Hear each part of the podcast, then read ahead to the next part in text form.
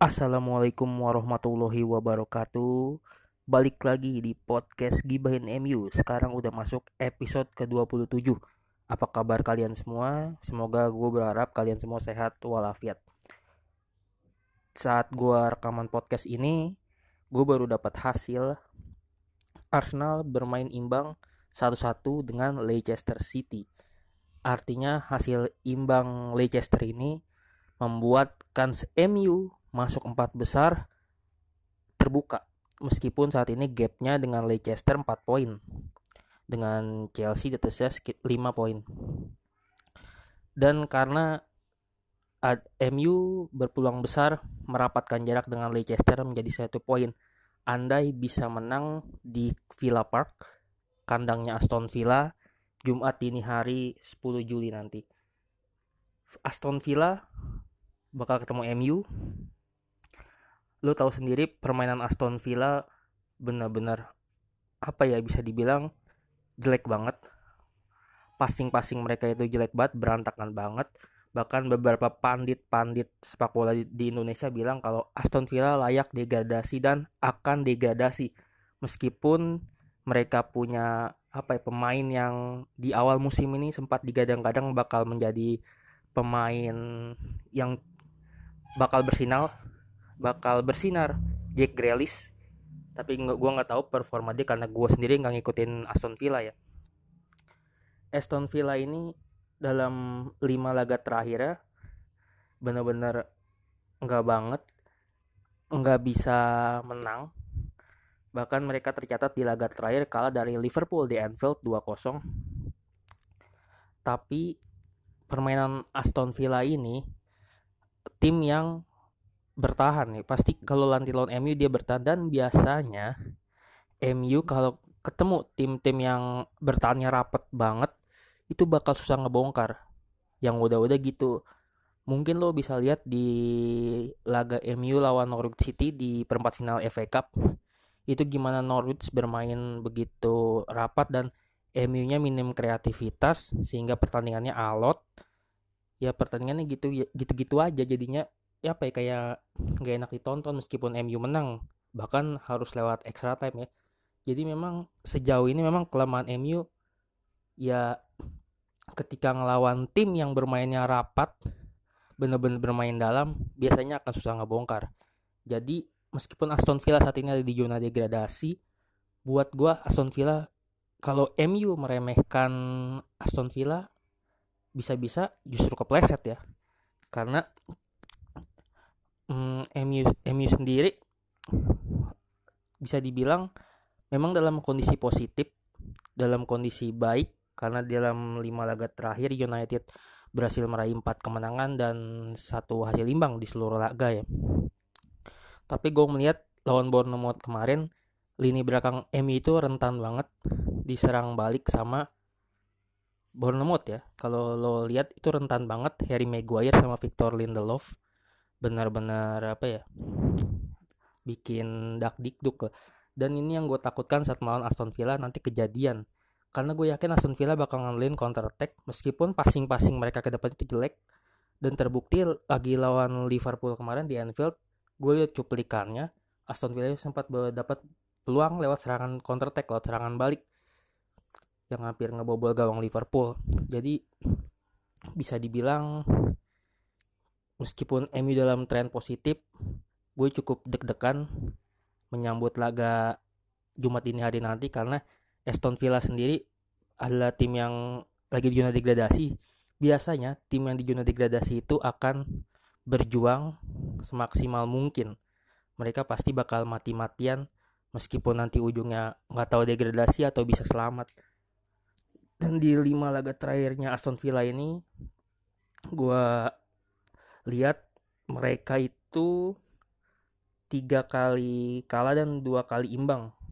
Mereka kalah dari Liverpool 2-0 kalah dari Wolves di Villa Park 1-0 imbang lawan Newcastle dan apa kalah dari Chelsea 2-1 di Villa Park dan imbang 0-0 di Villa Park lawan Sheffield United. Artinya memang Aston Villa sebenarnya kalau ngeliat permainan MU ya bisa dikalahin tapi balik lagi biasanya Aston Villa akan bermain rapat. Dan itu dia tadi yang cukup gue takutin. Dan dalam lima pertemuan terakhir the MU dengan Aston Villa ini sebenarnya cukup positif ya. MU meraih empat kemenangan dua imbang dan tanpa sekalipun kalah.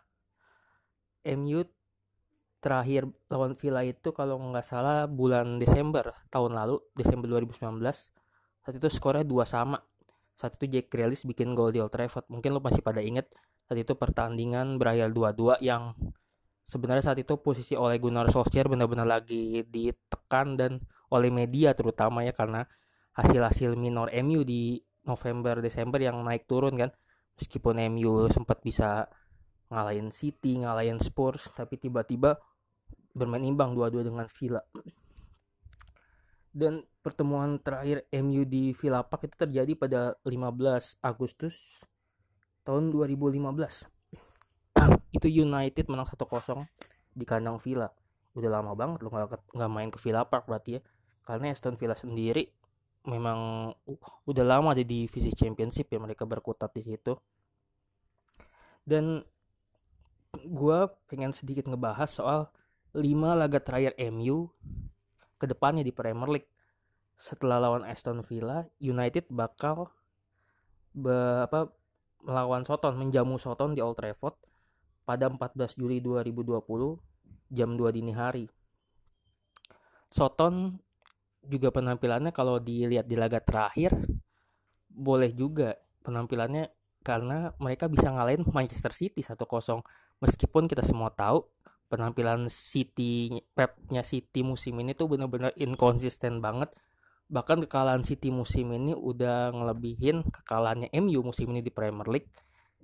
Jadi gue ngeliat ya memang kalau ngelawan tim-tim yang kayak gini tuh pasti MU akan diunggulkan di atas kertas. Tapi balik lagi di lapangan ya gue berharap Nemanja Matic Paul Pogba Bruno Fernandes bisa menjalankan perannya dengan baik seperti yang di beberapa laga terakhir ya.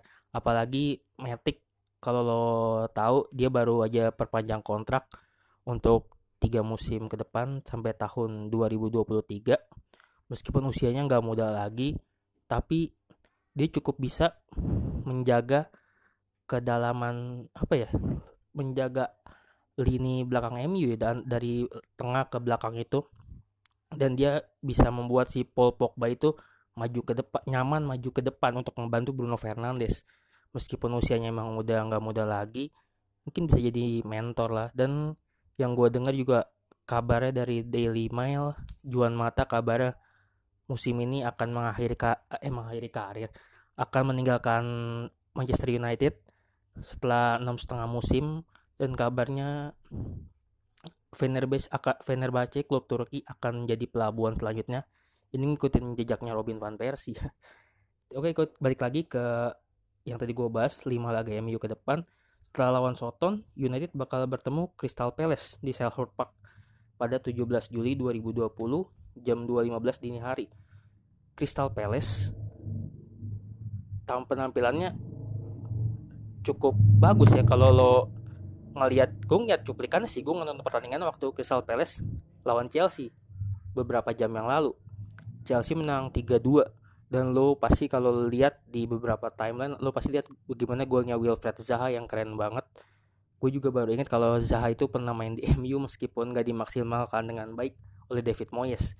Karena Zaha itu seingat gue adalah pembelian terakhir Sir Alex Ferguson di bulan Januari 2013 tapi dia baru bisa gabung di bulan Juli 2013 dan Sir Alex udah pensiun. Jadi ngelihat bagaimana Chelsea cukup susah menaklukkan Crystal Palace di Selhurst Park gue rasa United juga akan mengalami hal serupa tapi mudah-mudahan enggak ya. Karena penampilan tim setiap minggunya pasti bisa berubah-berubah. Ada yang konsisten ada yang inkonsisten bahkan ada yang naik turun. Tergantung ini lalu setelah melawan Crystal Palace itu MU akan menjamu West Ham United. Di antara laga Crystal Palace dan West Ham ini United ada laga semifinal Piala FA lawan Chelsea di Wembley. Dan lu pasti tahu kalau sekarang West Ham United itu dilatih sama David Moyes.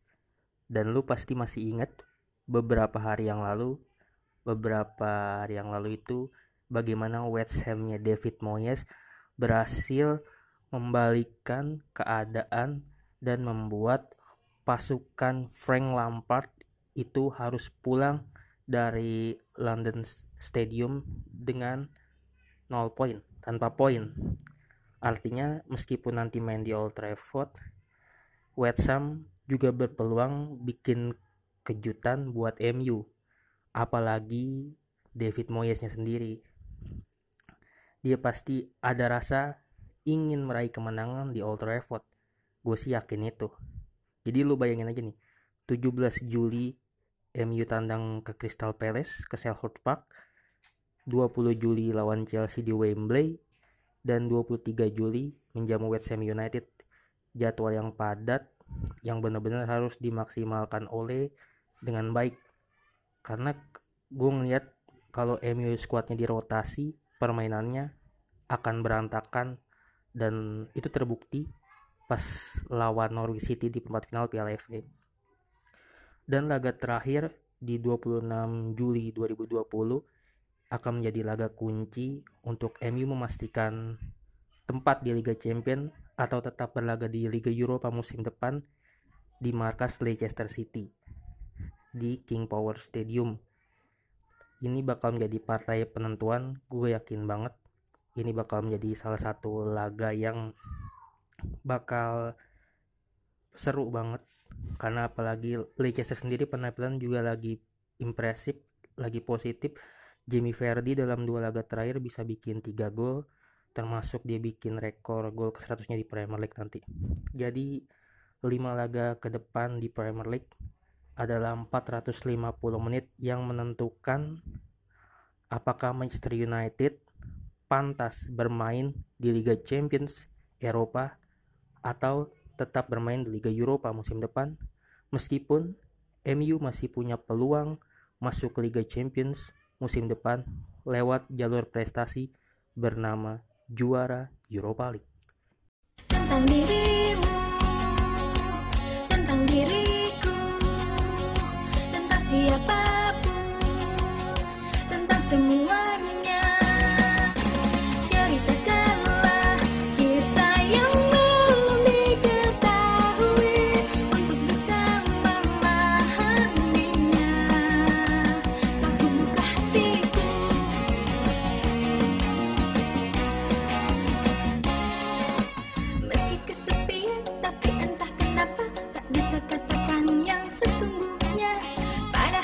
can